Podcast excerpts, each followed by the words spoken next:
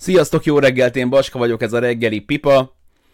A stream olyan, mint egy doboz praliné, ahogy Forrest Gump anyukája mondta, soha nem tudod, hogy mit veszel ki belőle.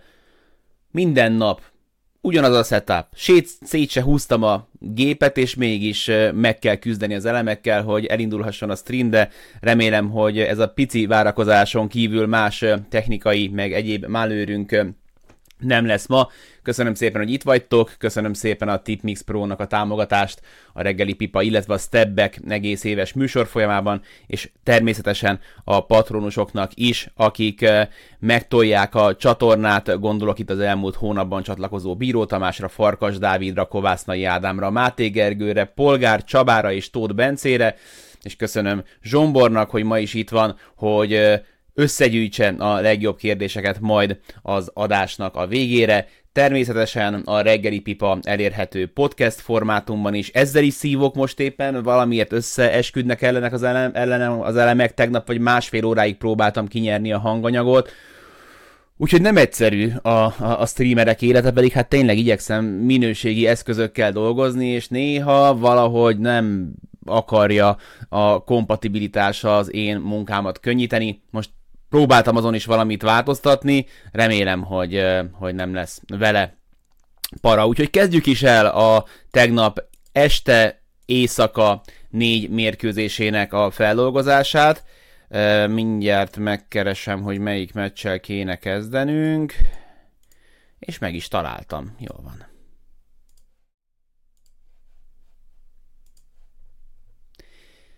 Tegnap Chicagóban indult a 4 meccses rangadósorozat, és rohanjunk rögtön a végére. A Bulls nem tudott felállni abból a pofonból, amit a harmadik meccsen kapott. Nem tudott extrát hozni, sőt, tovább megyek, talán még azt sem hozta, amire úgy egyébként a legjobb formájában képes lenne. Ez megint az a csapat volt, aki nem tud mit kezdeni az elittel. Ugye a Chicago Bullsnak volt egy egyre aggasztóbb és egyre kínosabb sorozata ebben a szezonban, ebben az alapszakaszban, hogy egyszerűen nem tudják megverni azokat a csapatokat, de ne úgy képzeljétek, hogy gyenge az eredményük, hanem hogy 0 győzelmük van olyan gárdák ellen, akik 60%-nál jobb mérleggel rendelkeztek, ezért is volt meglepő, hogy meccset loptak Milwaukee-ból. De ez megint az a csapat volt, aki nem képes tartani a tempót a legjobbakkal, és amitől az egész szezonban féltettem a Bulls-t, és próbáltam ennek hangot adni, amikor nagyon jól ment nekik, hogy mire lehetnek majd képesek a playoffban, az most egy picit beigazolódni látszik, hogy ez a kispad, ez nem kész még a rájátszásra, és nem kész a nagy dolgokra, és lehet, hogy ezzel a névsorral, no offense, de hogy nem is lesz majd erre készen. Nem tudtak előnyt kovácsolni abból, hogy nem volt ott Middleton, és jó ideig nem is lesz Middleton, a Bucks pedig egyszerűen túl jó csapat, bajnoki pedigrével, éhes új érkezőkkel, hogy ne éljen ezzel a lehetőséggel. 50% fölött dobnak mezőnyből, 50% fölött tripláztak. Giannis gyakorlatilag egy tökéletes meccset játszott. Az a félelmetes vele kapcsolatban, hogy még mindig fejlődik, még mindig tanulja használni a testét, az erejét, egyre több finomságot látsz a játékában, de közben nem veszít a keménységéből. Nem hiszem, hogy egy-egyben van nála jelenleg nehezebben védhető ellenfél az NBA-ben. Nem csak, hogy 1-1-ben, de lassan 2-1-ben, illetve 1-2-ben is védhetetlen, olyan szinten bővíti az eszköztárat. Most 32 pontja mellé van 17 lepattanója, és van 7 gólpassza. Ezen kívül kapnak egy kiváló meccset Drew Holiday-től, és végül az egész néhány hónapja kezdődött Alex Caruso, Grayson Allen purpárlénak, a Bucks játékos lesz a győztese, bármennyire ezt fájdalmas kimondani, és bántja az embernek az igazságérzetét, mert úgy tűnik, hogy külön spanolja az, hogy kifütyülik. Az előző meccsen dobott 22 pontot 5 triplával, most dob 27 pontot 6 triplával, folyamatos fügykoncert, amikor nála van a labda, és nem érdekli, és ráadásul Caruso megint a rossz végén áll a cerkának, mert belenyúl egy pofonba, itt az szeme alatt találja el, talán Carter keze, hogyha jól emlékszem, és nem tér vissza a pályára, van egy kis vér, de Én attól tartottam, hogy esetleg valami arccsont repedés lehet, de végül az agyrázkódás protokoll miatt nem engedik vissza Carusót a pályára. A Bullsban senki nem képes a húzó emberek közül folyamatosan jó teljesítményt nyújtani, Levin jól kezd, aztán 1-2 negyedik semmit nem látunk belőle, DeRozan gyenge dobó formával, és nincsen csapatszinten külső dobások, ugye azzal, hogy Caruso sem játszik, de Ball meg hetek, hónapok óta nem tudják felvenni ezt az 50%-os tempót, a Milwaukee Bucks elők csak 25%-kal dobnak, és a második negyedben robbant a Bucks, és onnantól vissza se engedi a tűz közelébe a Chicago Bulls. Egyedül a nemrég visszatért Patrick Williams nyújt elfogadhatót átlagon felül, itt lassan kezdi a meccset, de aztán nehezen hibázik. Ez a sorozat, én azt gondolom, hogy formalitás a Chicago Bullsnak, de szerintem a liga maradék 29 csapatából kb. 25-26-nak nincsen értelmezhető fegyvere Giannis Antetokounmpo ellen. Úgyhogy ennek a sorozatnak igazából mondhatjuk azt, hogy tulajdonképpen vége van. Esetleg még egy utolsó hurrával egy meglepetés győzelmet behúzhat a Chicago Bulls, de erre sem tennék már sok pénzt. Ugye a 3 opció közül, amit tegnap válaszoltunk, szűk Chicagói győzelem, szűk Milwaukee győzelem, vagy magabiztos Milwaukee győzelem, végül ez valósult meg, és köszönték szépen. Úgy mennek haza Milwaukee, vagy 3-1-re vezetnek.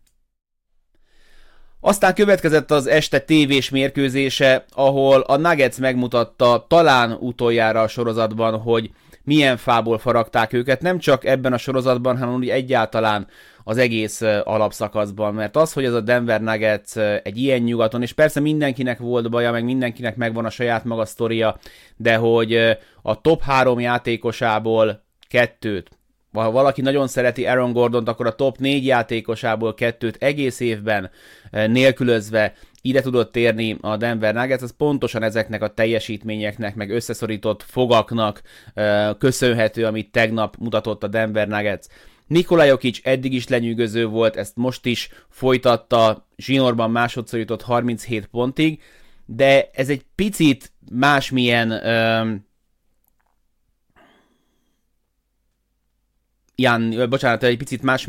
Jokić, mint akit láttunk talán az alapszakaszban. Gondolok itt arra, hogy nem azt a forradalmát látjuk, nem azt a vizionárius játékszervezőt látjuk, ami miatt Nikola Jokić zsinórban minden bizonnyal másodszor is MVP lesz, hanem csak egy piszok jó centert, aki kihasználja azt, hogy egyrészt jó a keze kintről, másrészt megvan a súlya a nagy fogyása ellenére is, főleg a Warriors védői ellenére, és nem lehet felvenni a versenyt, és beforgatja őket, és felteszi, és karmolják, és harapják, és nem érdekli. De nem azt a Jokićot látjuk, aki minden támadás keresztül folyik, és osztogatja jobbra-balra, előre és hátra, úgyhogy ez kell, mert elveszik a játékszervező képességeit, emi azt is jelenti, hogy a csapattársaknak többet kell maguktól beletenni, mert nem tudja Jokić őket megdobatni 10 meg 15 gólpasszokkal, mert az 5 ér is kell küzdenie.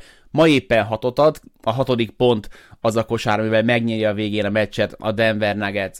De a különbséget az jelentette, hogy tegnap volt végre segítsége. Néhány napja a legjobban célzó csapattársai 18-13 meg 10 pontot tudtak összehozni a kétszámjegyűek közül, addig tegnap Montemoris 24, Gordon 21, Highland 15, és még Cousins is hozott a kispadról egy érzelemmel teli, fűtött 10 pontot hibátlan célzással, de emeljük ki Austin Rivers-t is, aki a kevés játék ideje alatt 5 labdaszerzéssel zárt.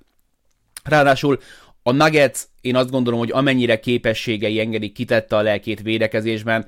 Nem lesznek ők a nyugat Bostonja, de hogyha időszakokra is, de megnehezítették a Warriors dolgát, kulcsjátékosok lassan vagy nem is tudtak bemelegedni a mérkőzésbe, és ebben értelemszerűen van egy olyan jól dobó csapatnál, mint a Warriors, hogy egyszerűen nem megy a dobás, és nincsen a védekezésnek ehhez különösen köze, de azért, amikor egy kis montázsokat összerakosgattak a szerkesztők, akkor látszódott, hogy a Nuggets tényleg felkészülten és szívvel, lélekkel szállt be ebbe a mérkőzésbe, hogy elvegye amennyire tudja a Warriors támadójátékát. Thompson az egész meccsen zseniális volt, szállította a pontokat, faltgondokkal is küzdködve, 32 pontig jutott. Curry lassan kezdett, aztán csak-csak belemelegedett, nem ment neki a tripla, viszont rengetegszer, 14 alkalommal odaért a büntetővonalra, megtalálták hármas közben, megtalálták betörések közben a faltokkal, úgyhogy 33 pont érkezett a kispadról, bármennyire is ugye meglepő ezt megszokni, hogy Steph Curry a kispadról érkezik. Aki viszont helyette kezdett, Jordan Poole, az eddigi 29 pontos átlagát 60% mezőnyből, 50+% triplából nem tudta hozni a negyedik meccsen, eddig is irreális volt, amit láttunk tőle, nem igazán érezte a meccs ritmusát, egy idő után nem is próbálkozott, próbálta a csapattársakat inkább mozgatni, 9 gólpasszal zárt, látta, hogy ez nem az ő esteje, viszont van, akinek forró a keze, többek között ezért is nagy csapat a Warriors, hogy képesek nemet mondani a saját dobásaikra, hogyha arról van szó. A Warriorsnál egyébként megint pályára lépett Iguodala, aki szerintem ebben a formában és ebben a felfogásban nehezen játszható, nem kapott túlságosan barátságos fújást. Ő ugye Greennel együtt ezt a lent kalimpáló védekezést hozza, hogy ne is tudja már föltenni a palánk alatti ember a labdát. Most mindent befújtak neki, de rossz nézni, ahogy 4-5 méter helyjel az orra előtt eszébe nem jut eldobni a labdát, úgyhogy szerintem érdemes lenne vagy beszélni a fejével, vagy nem tudom, a játékperceivel, idővel valamit kezdeni, mert ezen a Denveren így is túljut a Warriors, de nem feltétlenül látom ebben a felállásban a hozzáadott értékét a masszívan veterán André Iguodalának. Hozzá képest még Green is vállalkozó szellemnek tűnik, aki tegnap egyébként az is volt, és szokatlanul agresszíven, meg asszertíven támadta a gyűrűt, volt zsákolása, volt betörése, talán érezte, hogy kell egy kis extra boost a dobóknak, mert hogy nem feltétlenül ez az ő napjuk. Kör kinézett a kispadra, és talált rajta egy Jonathan Cummingát, aki egy nagyon intenzív 11 perccel szállt be a playoff érdemi részébe, eddig is játszott, de inkább csak a garbage percekben kapott szerepet, most lehet, hogy egy picit mélyebbre játszotta magát a Warriors playoff rotációjában. A Nuggets folyamatosan váltogatja, és kis túlzással egymástól hermetikusan elzárja a kétfajta támadójátékot, vagy minden labdával Jokićot keresik, vagy sokat jár a labda, és megpróbálják valahogy kijátszani a sarok triplára, ami egész meccsen működik, és a mérkőzés végén is működik, de ezeket a triplákat be kell dobni, és nem megy mindenkinek ez folyamatosan megbízhatóan, de mindig vannak, akiknek meg lehet keresni a labdával. Van Highlandnek a második negyedben egy szakasza, amikor folyamatos heat check dobások, egyszer Cumming arcába, egyszer fölrohamba a mezőnybe bevállalja őket. Aztán Morris, aki az első félidőben kosarat nem dob, a második félidőben 5 tripláft ver be, és kulcsjátékai vannak, akár labdakezelőként, akár betörőjátékosként, akár tripladobóként. Aztán ott van Jokić, akinek van egy szakasza, amikor kétszer egymás után második hullámból érkezik, és indul a szerb katapult, és csak a hálót éri a dobása. És hát van egy Will Barton, akinek az egyetlen gyakorlatilag, akinek nagyon nem megy a dobás. 6-ból 1-jel áll a tripla vonalról, és amikor szorul a hurok, és valahogy el kéne dönteni ezt a mérkőzést, és már csak másodpercek vannak hátra, akkor Michael Malone azt mondja, hogy nem Highlandet szeretné a pályán látni, aki már bizonyított, hanem visszaküldi Will Bartont a maga 1/6-os tripla mutatójával, és persze, hogy ő az, aki bedobja a meccsgyőztes triplát, amikor egy Morris Jokić 2-2 után Jokić nagyon okosan nem próbálja túlerőltetni magát, hanem kilövi a sarokba a labdát, és egy picit elúszik a váltása ott a Warriorsnak. Curryre 2 ember jut, döntenie kell, dönt is egyébként, gyorsan reagál, de Barton meg köszöni szépen, bedobja a triplát. Az a Malone húzza ezt meg, aki előtt le a kalappal, mert egy időkérése marad, és nem úgy néz ki, hogy ezt a meccset megnyeri már a Nuggets. Nagyon a momentum, a lendület, az egész hangulat azt sugallja, nekem legalábbis azt sugalta, hogy ezt most le fogja zárni a Warriors, hogy elfogyott már, nincs még egy trükk a tarsolyban, nincs még egy nyuszi a cilinderben a Nuggetsnél, hogy időt kéne kérni és átbeszélni az utolsó perceket, és Malone nem kér időt, hagyja, hogy a csapata végigmenjen, mutatja ezt a figurát valahogy így, hogy ezt kell játszani, és megcsinálják, és aztán végül akkor kéri ki az idejét, amikor annak ott van az ideje, és benhagyja Will Bartont, úgyhogy le a kalappal Malone meccselése előtt. körről ilyen jókat nem tudnék elmondani.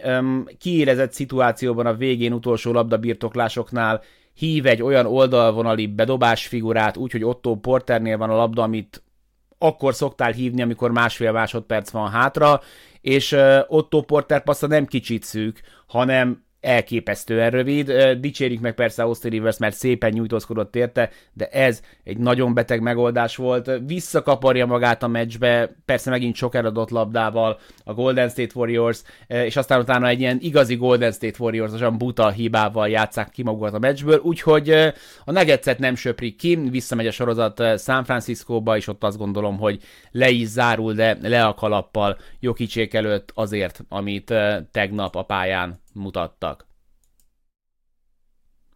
Valami ilyesmit vártam volna az Atlanta Hawkstól is az este harmadik mérkőzésén, hogy megmutassák, hogy a második meccsen, amit már így megcsillantottak, és aztán a harmadik meccsen azt át is váltották már egy győzelemre, hogy a negyedik meccsen egyenlítenek, mert minden adott volt. Visszatért elképesztően gyorsan egy nagyon durva sérülésből Clint Capela.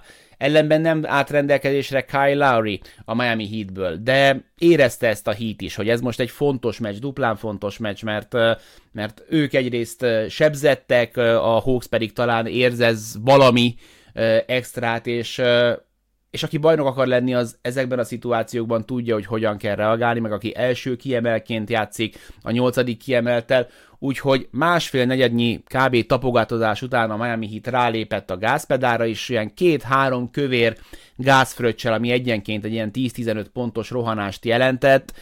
Átvették a vezetést, nagyon magabiztosan játszottak, és az utolsó negyedben szinte végig egy ilyen 20-25 pontos előnyt őrizgettek. Pillanatig nem volt kérdéses, hogy ez a meccs az övék lesz. A Heat tovább folytatta Young terrorizálását, hogy ez a párharc kicsit Spoelstra és Young sakjátszmájáról szólt. Hát megint előhúzott egy szuperagresszív, több embert foglalkoztató, félszemmel mindenki a szeme sarkából Youngot figyelte Heat védekezést, és megvoltak az eszközeik arra, hogy na ezen a meccsen ne kapjanak ki egy festékből eleresztett flóterrel, mint az előző összecsapáson. Elővettük tegnap Kevin Durantet a 11 mezőny kísérletével, na most Young is 11 mezőny kísérletig jutott, ebből 3-at sikerült bedobnia, de ebből a 3 sikeres dobásból mindössze 1 érkezett az első negyed után. Az utolsó 3 negyedben 1 kosara volt Trae Youngnak, aki 1 alkalommal jutott el, nemhogy a gyűrűig, hanem egyáltalán 2 pontosa is csak 1 volt. Elvették a betöréseit, mondom, folyamatosan volt egy első számú védője, de jobbról, balról nézték, és amelyik irányba indult volna, már jött egy belépő segítség, nagyon szuperül felépítette a Miami Heat a védekezést, amit úgy lehetett volna megoldani, hogy a duplázásokból gyorsan szabadul, és azután pedig a csapattársak szórják a tiszta triplákat, de nem sikerült ezt sem kiviteleznie, de még maradjunk Trae Youngnál, azt mondtam, hogy 1 mezőnykosár az első negyed után, egész meccsen 1 büntető kísérlet, és mindössze 1 zicser. 5 asszisztjára, 5 eladott labda jutott, teljesen kivette a meccsből a Miami Heat, és ugye érkezhettek volna a passzok, de hát ugyanígy járt Hörter meg Bogdanović is, Hörter 1/7, Bogdanović 1/6, 3-an együtt 5/24-et dobtak egy olyan mérkőzésen, amit meg kellett volna nyernie az Atlanta Hawksnak, akik az egész csapatként a festékből mindössze 26 pontot kaptak. Védekezési mestermunkát láttunk a Miami Heattől. A Hawks a második, harmadik negyedben összesen dobott 35 pontot, ez mostanában egy csapatnak egy erősebb negyednek az alja nagyjából termelésben, úgyhogy nem nagyon volt kérdés, hogy hogyan zárul majd ez a mérkőzés. Capela visszatérése mellett igazából lehetett valamennyire örülni Hunternek a jó játékának, de ő is inkább jól kezdett, aztán pedig egy picit ő is visszaesett a csapattal. 3-1 után nem szokott az ember örülni már igazából semminek. Ez a sorozat szerintem tartalmazott sportértéket, de ehhez az kellett volna például, hogy Butler ne úgy játszon, ahogy játszon, de úgy játszik. Úgy néz ki az 1 sima, 1 fordított, hogy 21 pont, 45 pont, 20 pont, 36, tehát megmarad a kiugró teljesítmény, átlagos teljesítmény sor, mint a Jimmy Butlernél. A különbség az, hogy a mély az most 20 pont. nem 7, meg nem 8, meg 11. Jimmy Butler fantasztikusan játszik, minden elemében a játéknak most kiemelkedő. Minden Heat kezdő eljutott legalább 10 pontig, viszont minden csere pocsékul játszott. Érdemes megnézni a statisztikáikat, meg hogy mit tettek bele a közösbe. A kezdők hozták ezt a meccset, de hát legalább mondjuk Viktor Oladipo játszott 23 playoff percet, azok után, hogy az előző 3 meccsen egyszer sem küldte pályára Elix Sportsra, szóval egyik szemem sír, a másik meg üveg, de mondom, hogy ha Atlanta szurkoló vagyok, akkor ezen az estén elengedtem a meglepetés erejét ebben a playoffban, kiengedte a kezéből a győzelmet, és könnyedén kiengedte a győzelmet a kezéből az Atlanta Hawks. Szerintem jobb sorsra voltak, akik érdemesek, nem akarnám ennél jobban temetni őket, majd ha tényleg kiesnek, de amíg egy ilyen ravasz, rutinos csapat így ki tudja venni Youngot a játékból, addig még sok répát kell megenni, hogy legyen abból majd rendes fütyülés.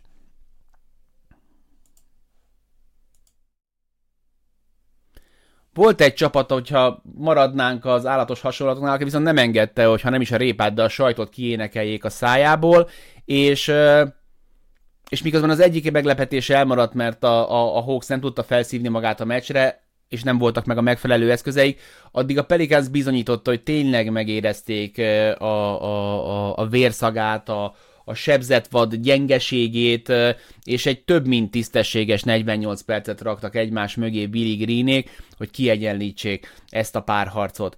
Booker továbbra sincsen a kispadon ülés, ötlet sincsen igazából, hogy mikor térhet majd vissza, ott ül az oldalvonalon, ez a hamstring sérülés, ez rohadt makacs, agyorsulását a jógyulásnak valamennyire lehet ösztönözni, de igazából ez pihentetés, és mondom, tegnap az Eliúban is szó volt erről, Hanga Ádi szenved ugyanezzel a sérülésfajtával, és amikor már kim voltam nála Madridban, február elején, akkor is éppen ugye nem tudott játszani azon a 2 meccsen, amit megnézhettünk volna, aztán visszatért, rögtön kapott egy 30 perces terhelést, mert miért ne, akkor megint visszaszakadt, szóval folyamatos problémát jelent ez, és igazából csak a szuperhosszú pihenés oldaná meg, de hát Booker nem pihenhet szuperhosszan, mert 2-2 lett ez a párharc.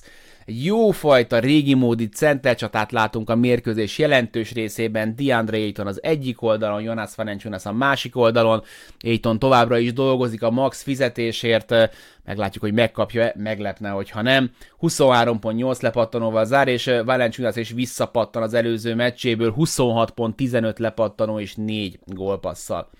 Az egész mérkőzésen elmondható szerintem, hogy a Pelicans jobban akart.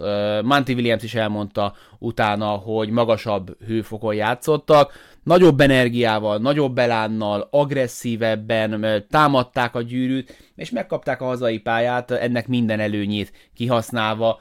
A faltok között a különbség az 26-18, tehát 26 faltot fújtak, a Phoenixre 18-at, a New Orleansra, hogyha megnézitek, akkor egy 33%-os különbség, viszont a büntetőkben 42-15 a kísérletek különbsége, ami hát egy ilyen sorozatban, egy ilyen kiérezett sorozatban gyakorlatilag behozhatatlan különbség.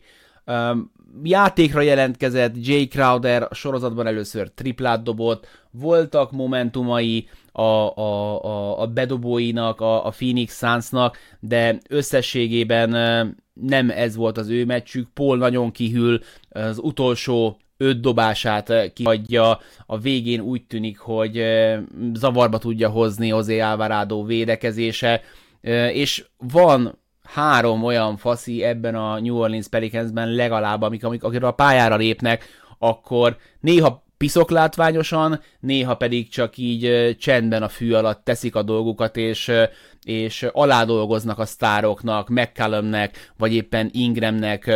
Ingramnek egyébként megint fantasztikus mérkőzése volt, 30 ponttal zárt, 11/23 mezőnyből, McCollum magához képest egy picivel csendesebb volt, de hát ezt pedig kompenzálni tudta Valančiūnas, de van ennek a New Orleans Pelicansnak egy Jonesa, van ennek a New Orleans Pelicansnak egy Nance, és van egy Alvaradója, akik hogyha pályára lépnek, akkor mindig történik velük valami izgalmas. Az, hogy a második körből sikerült leakasztani Herbert Jones-t, az a szezon egyik legnagyobb stílje, legnagyobb húzása, hosszú távon megoldás lehet a Pelicans számára, és ugye éveken keresztül, főleg mivel második körösről van szó, szuper alacsony fizetéssel, előtte a házi feladat nyáron, meg kell tanulnia dobni, veszélyesnek kell lennie kintről.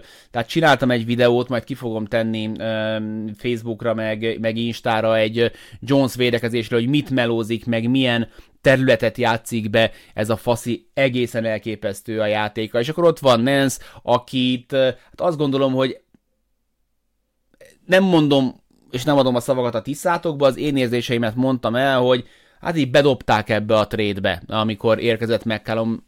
Nagyon keveset láttuk játszani, ki tudja, mi lesz ebből. És ehhez képest egészséges a playoffra, és amikor a pályán van, akkor mindig történik valami jó. 25 perc alatt 6 pont, 7 lepattanó, 3 gólpassz, egy labdaszerzés nem hibázott mezőnyből.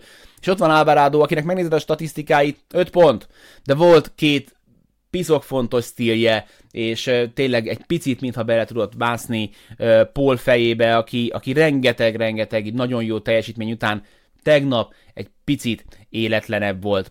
Megfelelő időszakban robbantott a Pelicans, a negyedik negyedre kialakult egy 15 pontos előny, egy nagy futással, és ebből nem tudott tegnap felállni a Phoenix Suns, akik azt gondolom, hogy izgulhatnak. Hogyha nincs Booker, akkor ez ellen, a Pelicans ellen van izgulni valója a Phoenix Sunsnak, és olyan játékosoknak kell előrelépni, mint például egy Bridges, mint például még inkább több Crowder, akiktől nem feltétlenül volt ez elvárás az alapszakasz nagy részében, mert a munka oroszlán részét elvitte Booker, elviszi most is Ayton, és hát amikor Paul 4 ponttal zár, akkor Booker nélkül ezzel a hátvédsorral kevés esélye van a Phoenix Sunsnak, úgyhogy itt van egy nagyon durva sorozatunk, nyugaton két 2-2-es párharc is kialakult, izgalom, sőt, 3 2-2-es párharc alakult már ki nyugaton, úgyhogy lesz majd mit nézni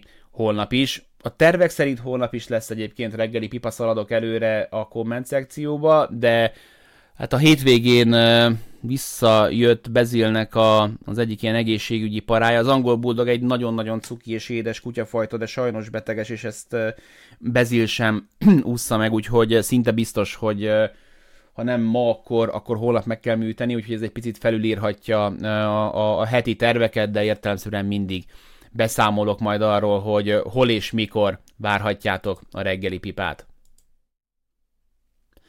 Úgyhogy térjünk át a komment szekcióra, mert véget ért a 4 mérkőzésnek a feldolgozása, Zsombi pedig, ahogy ezt ilyenkor megszokhattátok, párharconként gyűjti először a kérdéseket, aztán majd jönnek az általánosak.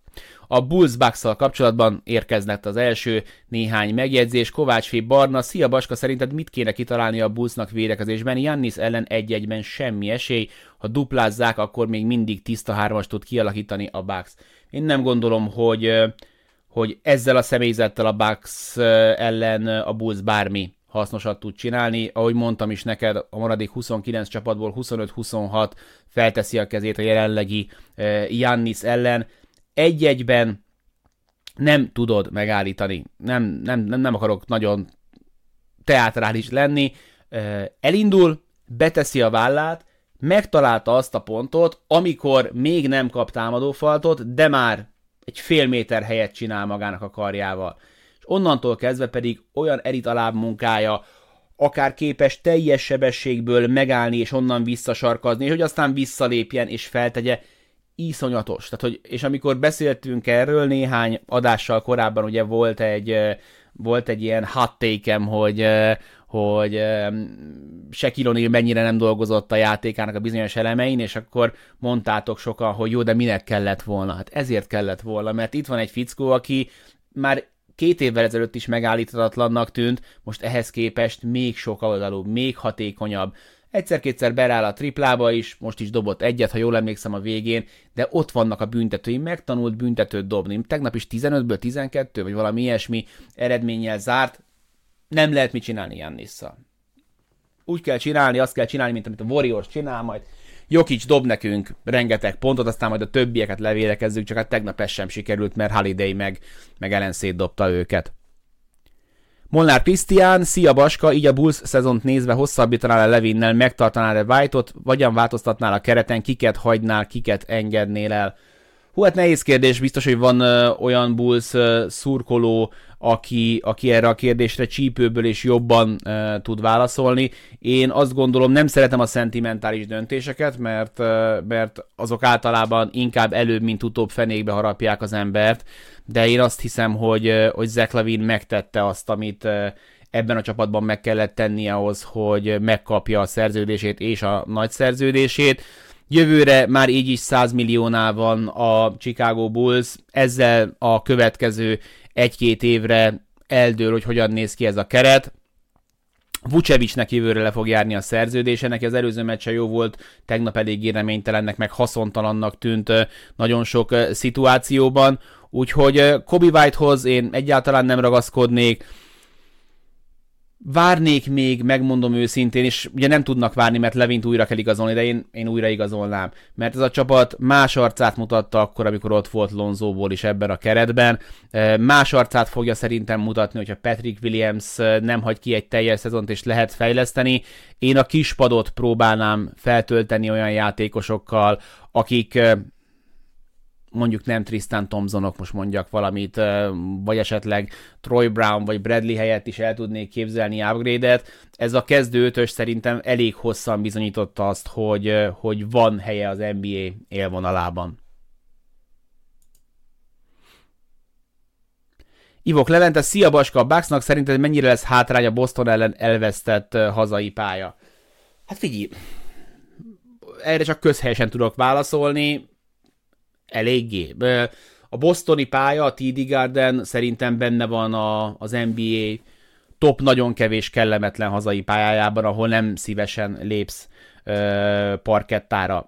Rengeteg sikert láttak, értik a kosárlabdát, szeretik ezt a csapatot, szenvedélyesek, nem Los Angeles, meg nem Miami, hogy a harmadik negyedre érnek oda, úgyhogy hátrány lesz értelemszerűen, ettől függetlenül ez a Bucks képes arra, hogy megverje majd a Bostont is, ha ugye a Boston bejut. 3-0, tehát bármikor eldurranhat Irving meg KD.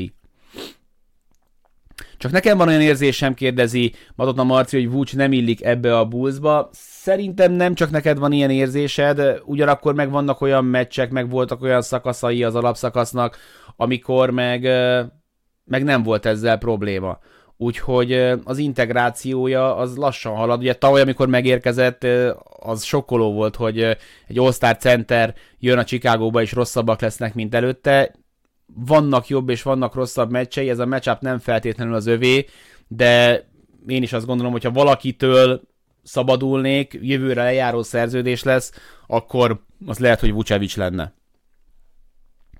Térjünk át az Nuggets Warriors feldolgozására. Székács Gergő, szia Baska, szerinted mitől függ, hogy Draymond mennyire támad aktívan egy mérkőzésen? Nekem úgy tűnik, hogy ha akar, akkor elég keményen be tud törni, mégis inkább passzol. Ez szerintem Draymond Green személyes döntése, és hogyha azt látja, hogy a csapattársaknak működik, akkor csinálja. Tisztában van a képességeivel. Van egy nagyon-nagyon régi barátom, és az ő édesapja, nyugodjon békében, mondta mindig azt, hogy fiam, mindig tud, hogy hány kiló vagy. És Draymond Green szerintem tisztában van azzal, hogy hány kiló, talán egy picit túl sok energiát tett abba, hogy leépítse magát támadó játékosként, de hát ezt kellett tennie, amikor megérkezett Draymond Green. Aki mostanában kezdte el követni az NBA-t, az nézze meg, hogy Draymond Green még annó, amikor Durant helyén Harrison Barnes játszott, akkor milyen meccsei voltak Draymond Greennek, hogy volt 7 triplás, 7. meccse a döntőben, és aztán utána leépítette a támadó játékát, és azóta is ezt nagyon takaréklágon tartja, miközben látjátok, hogy betörésekből veszélyes, zsákolni tud. A külső dobása az régen sem volt szép, talán még ahhoz képest is egy picivel darabosabbnak tűnik mostanában. Ez az ő döntése, és a Warriors pedig alapvetően akkor jó, hogyha ha jár a labda, ha önzetlen a csapat, hogyha sok gólpasszból dolgoznak, és ennek a csapatnak pontosan tudja Draymond Green, hogy ő az irányítója, és amikor ő az irányító és van nálad a keretben és a pályán szinte mindig 3, de néha 4 jobban dobó játékos, akkor bölcs döntés passzolni, amíg ez eredményre vezet. Tegnap szerintem érezte, hogy kellenek az extra pontok. Hegedűs Peti azt kérdezi, hogy mi a kérdésem a Denver Golden State játékvezetéséről, rengeteg hibás vagy megkérdőjelezhető call volt mindkét oldalon. Hát ez a mérkőzés szerintem elképesztően nehezen fújható volt. Kezdve azzal, hogy a Golden State Warriors játékosok, amint ugye megkapta bárki az alapvonalan a labdát, ketten érkeztek, és mint a cséphadaró elkezdtek lefele kalapálni. Most ezt vagy mind fújod, vagy soha nem fújod, vagy néha-néha egyet befújsz. Ugye Green belenyúlt egyszer, rögtön az első Nuggets támadásnál Jokić szemébe, nem szándékosan, aztán egyszer Gordon szemébe, az se szándékosan, de egy meccsen kettő már azért sok. Szóval ott is bármit lehetett volna fújni. A túloldalon is rengeteg olyan tripla kísérlet volt, ahova odaértek, megtolták, Jeff Green, mint egy Matrix szereplő, vagy lehet, hogy Jamaica volt, repült el egyszer, ha jól emlékszem, talán pool mögött, hogy ne érjen hozzá egy centivel is. Szóval ez egy nehezen fújható mérkőzés volt. Biztos, hogy aki falt gondokkal küzdött, az azt érzi, hogy igazságtalan volt. Itt én azt éreztem, hogy a bírók próbálják tenni a dolgukat, de hát ember legyen a talpán, aki ezzel bármit tud kezdeni. Amit én, ugye ráadásul például Jokić folyamatosan dobálja is magát, ő mindig úgy gondolja, hogy őt faltolták, piszok nehéz szitu. Nem éreztem azt, hogy a játékvezetés markánsan befolyásolta volna ezt a meccset. Hawks Heat. Hányadik contender keleten a Heat, kérdezi Matotta Marci. Hát én azt hiszem, hogy azt kell csak eldöntenünk, hogy az első háromból hanyadik helyre rakjuk. Szerintem három komoly contender van, és lett, mondanám ezt is, mert az, hogy a Milwaukee az eddig sem volt kérdés, az, hogy a Miami Heat az... Ne kérdezzétek, miért bennem van egy belső ellenállás ezzel kapcsolatban. Talán azért, mert Butler ezt az egy sima, egy fordított szezont játsza, de nálam a Heat az ilyen billegős, de nem tudom őket nem kontentenek tenni, de valamiért van vele kapcsolatban egy rossz érzésem. Nem tudom miért. És azt gondolom, hogy az elmúlt három meccsen és az egész szezonnak a második felében mutatott játékával a Boston is keleten kontendernek számít, úgyhogy azt mondanám, hogy legyen a sorrend Milwaukee, Miami és Boston, mögöttük egy nagyobb lépéssel lemaradva látom a Philadelphiát.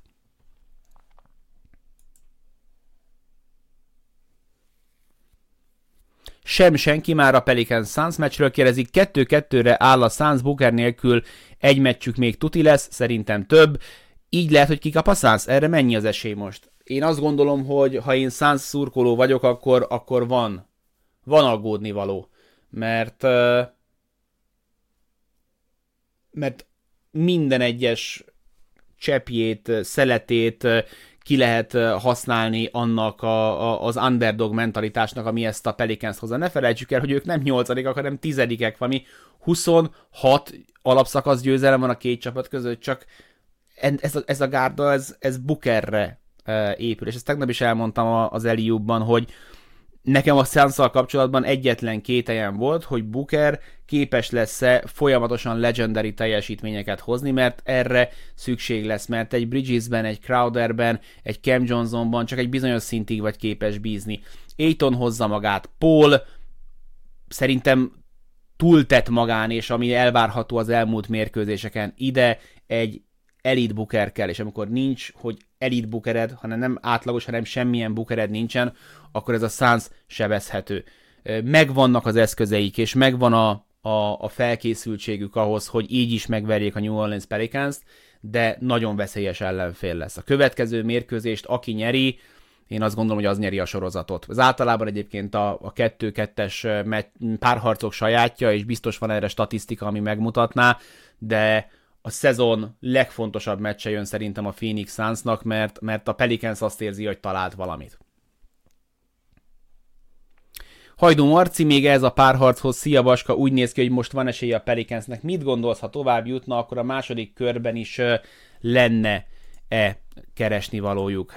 Én azt gondolom, hogy ha megvered a Phoenix Sunst, akkor igazából teljesen mindegy, hogy ki jön utánad, olyan önbizalom lesz majd rajtad úrrá, hogy simán neki mehetsz majd a következő párharcnak is. Ugye ott a Dallas-Utah győztesen lesz majd a kihívó. Egy másik várhatóan hosszú 6-7 meccses sorozatból érkező csapat. Én akkor már inkább azt nézném, ha már a Tipmixtról támogatja a reggeli pipát, hogy milyen occai vannak annak, hogy a Pelicans tovább jut abból a sorozatból, és még gyorsan, mielőtt az első pofont kiosztják, megfinanszíroznám, mert ha a Sanson túljutnak, akkor a lendület az akár főcsoport döntőig is viheti őket. Ha az egészség megmarad, mert az látszik, hogy ha egészséges a Suns, akkor ez a sorozat sem úgy alakul. Ez durva. Cipó Ádám, mi lehet a sztárok óriás betlés meccseinek a nagyszáma mögött az ok? Ilyen szörnyű teljesítményekre nem nagyon emlékszem az elmúlt években szupersztároktól. Betlik mindig voltak, hozhatjuk Hardent is, voltak pocsék meccsei Jamesnek is, Jimmy Butlernek is, akár Giannisnak is. A védekezések egyre rafináltabbak, és egyre ügyesebben használják ki a váltásokat a csapatok, keverik össze ezt a zónával, úgyhogy az egy-egyre épülő játékosoknak az egyéni teljesítménye az erősen vissza tud esni. Azok a csapatok tudják ezt jól túlélni, akik sokkal inkább csapatjátékban gondolkoznak, de hát pont azok a gárdák, mondjuk az Atlanta Hawks, ahol nagyon young-centrikus a csapat, vagy a Brooklyn Nets, ahol mostanában rengeteget cikkeznek arról, hogy Durant és Irving ugye kézzel cherry-pickkel, tehát így kiválogatta magának azt a vezetőedzőt, akivel azt a játékot játszhatják, amit szeretnének, és hát legnagyobb szívfájdalmamra ez az edző Steve Nash lett, úgyhogy azokat a szituációkat pedig sokkal könnyebb levédekezni. Az 1-1-hez képest a rendszer az mindig hátrányt fog szenvedni, ha csak nem Michael Jordannek hívnak.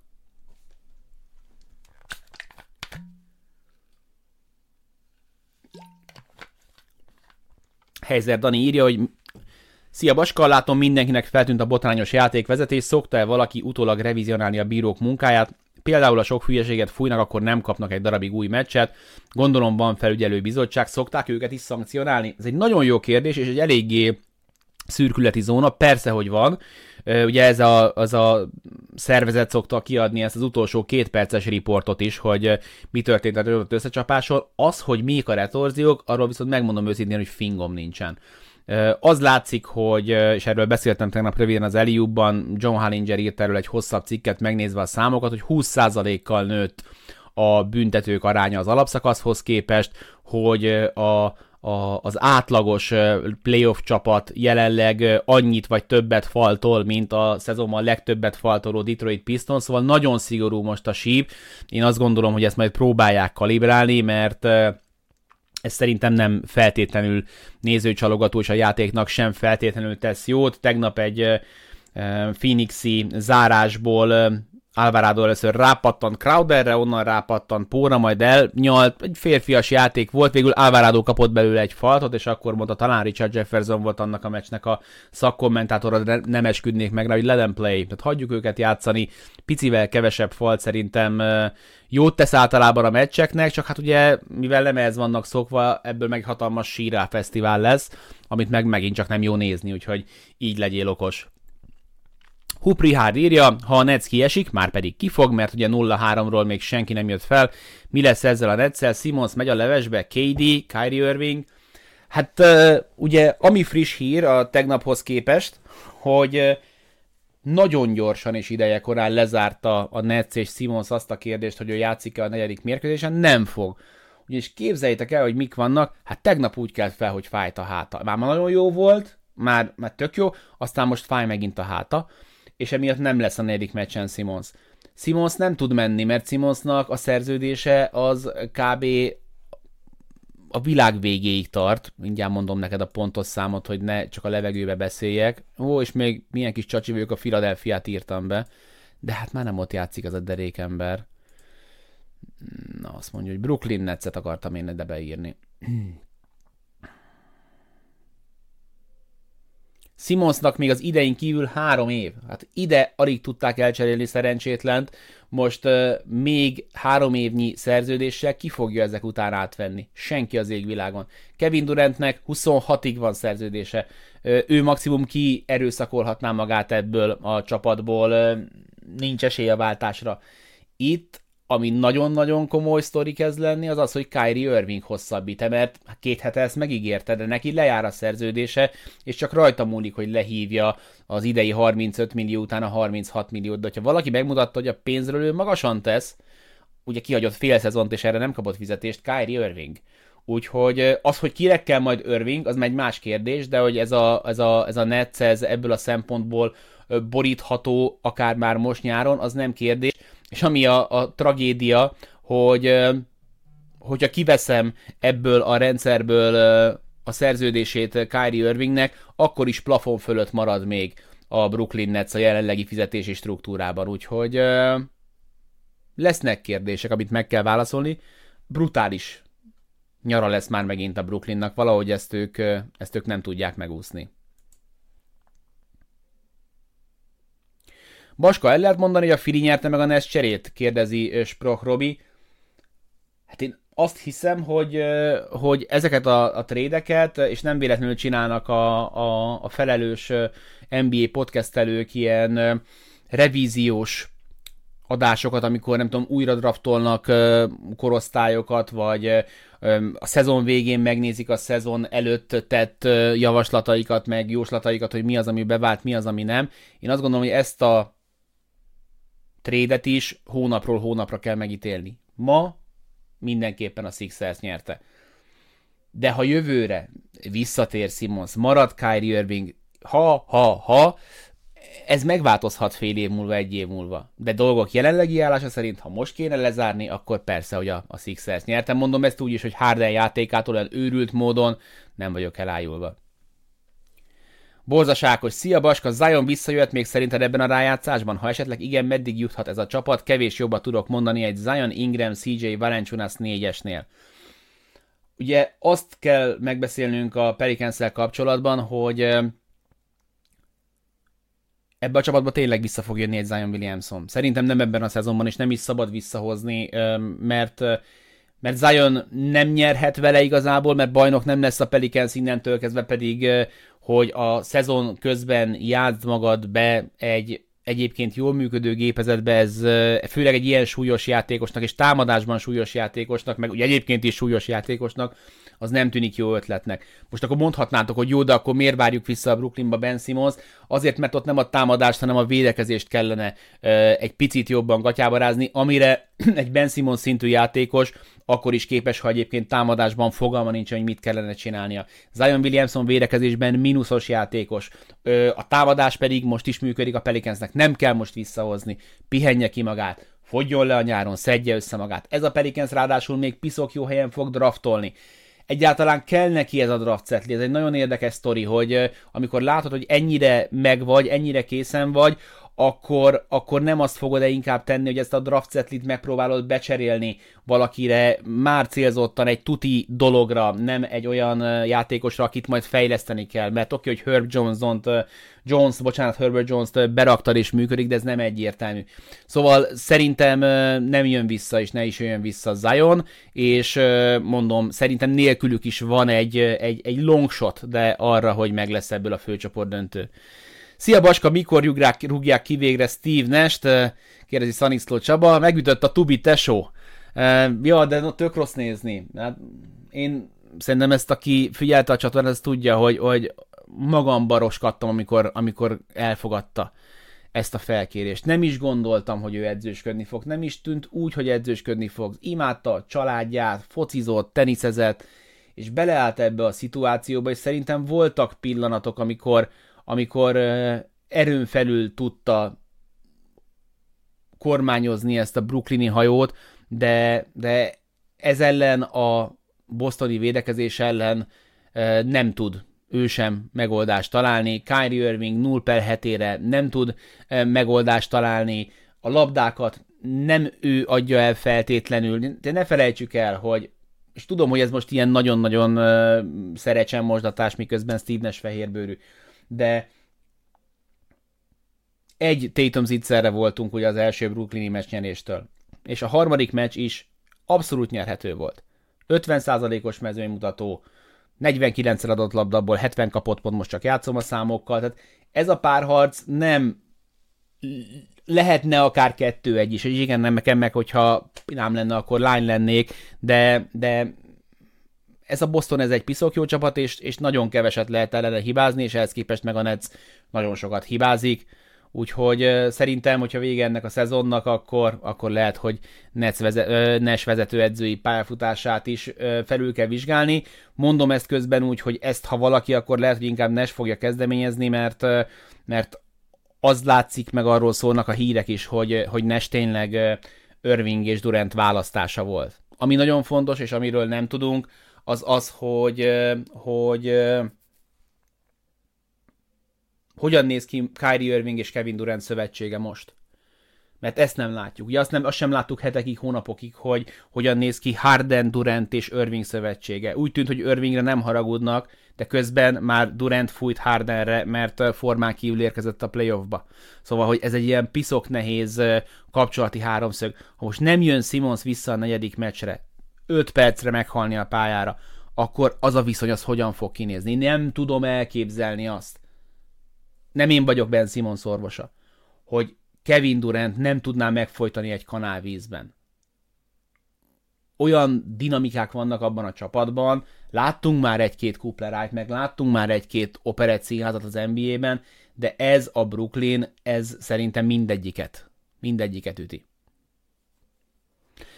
Nyári Zsolt kérdezi, szia Baska és Zsombor, az utóbbi meccseken a tegnapit kivéve a challenge-eknél az egyértelmű rossz döntéseken sem változtatott a bírói csapat, lehet, hogy presztízsből sem akarnak igazat adni. Hát látni kellene, hogy melyik döntésekről volt szó.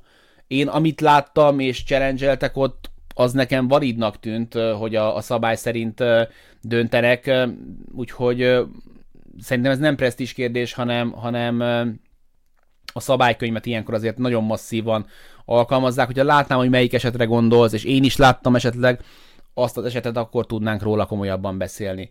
Neumann Ádám Gergely, jó reggelt, Baska, nem feltétlenül playoff kérdés, de miért van az, hogy egy NBA játékos néha az évekkel ezelőtti cipőiben lép pályára, mikor minden évben van aktuális modell, gondolok itt Curryre.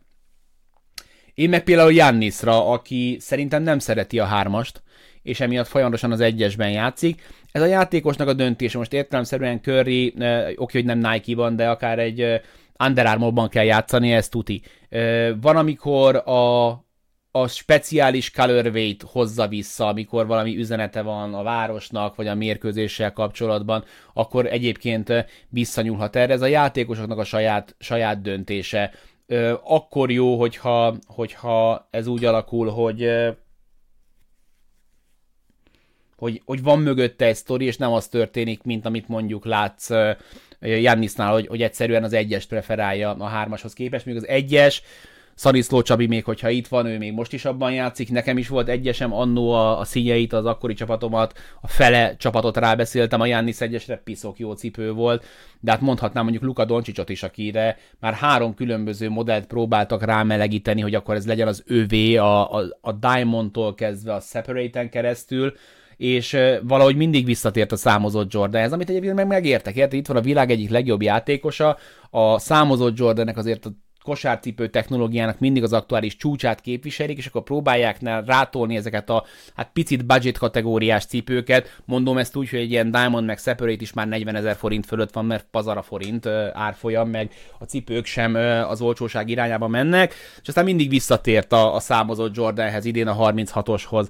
Aztán most már nem tud menekülni, mert most már kapott egy Lukát, ami meg a legfantáziátlanabb signature cipő, amit idén azt hiszem láttam, pedig nem mondanám, hogy erős évünk van ebből a szempontból. Kujbus Gábor, szia Baska, stream előtt egy kis ráhangolódott tracklist, mint régebben nem lesz. Nagyon működött szerintem, főleg ha van egy kis csúszás. Tök egyetértek veled, de hogy sajnos ez egy ilyen rizikófaktor, mert hogy az egy dolog, hogy abban a pillanatban, hogy ezek a számok megjelennek, onnantól kezdve a YouTube leveszi róla a monetizálást, de ezzel nincsen igazából gond, mert többek között ezért van a patronusok támogatása, vagy akár a Tipmix Pro-é, hogy ezzel ne kelljen feltétlenül törődni, azért azok a számok, amik a csatornán manifestálódnak, az alapvetően egy zseppénz kategóriát jelent a Google számára a hónap végén. viszont nem nagyon tudtam eldönteni, hogy éppen ezt mikor veszik olyan jogsértőnek, hogy le is lövik miatta a streamet, szóval ilyen para volt, megmondom őszintén, hogy para volt. Egy dolgot tudok csinálni, ugye nekem van egy előfizetésem az Epidemic Soundra, ami a videóim, a vágott videóim alatt hallható zenéket onnan szoktam licencelni, és az egy ilyen havidíjas előfizetés, és a csatornám elvileg fel van mentve az alól, hogy az ottan származó zenékkel para legyen. Onnan tudnék betenni ilyen háttérzenét, de azok meg nem olyan kurva jók lesznek, hanem az olyan stockzenék, piszok jók, de nem ismered őket, úgyhogy ja.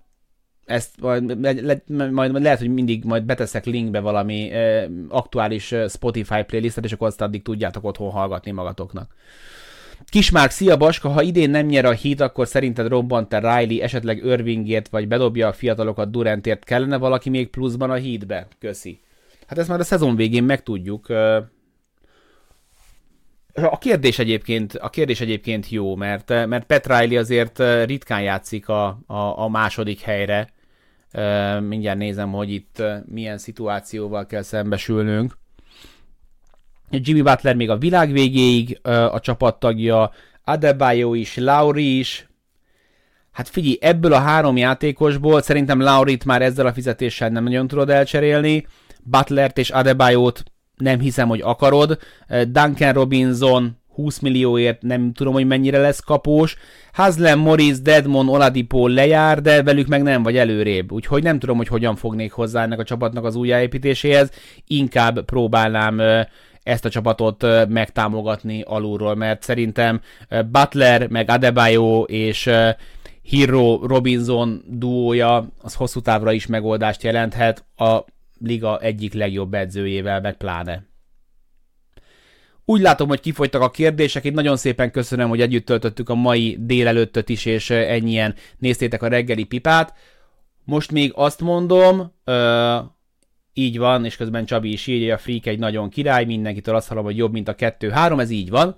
Szóval holnap most azt mondom, hogy van pipa, de ez a ma esti laborvizsgálatoktól meg egyebektől függ, hogy tényleg lesz-e pipa, úgyhogy ki fogom írni YouTube posztba is, meg mindenhova, ahova kell, hogy mi lesz a végeredmény. Szorítsatok, és szép napot kívánok nektek, én Baska voltam, sziasztok!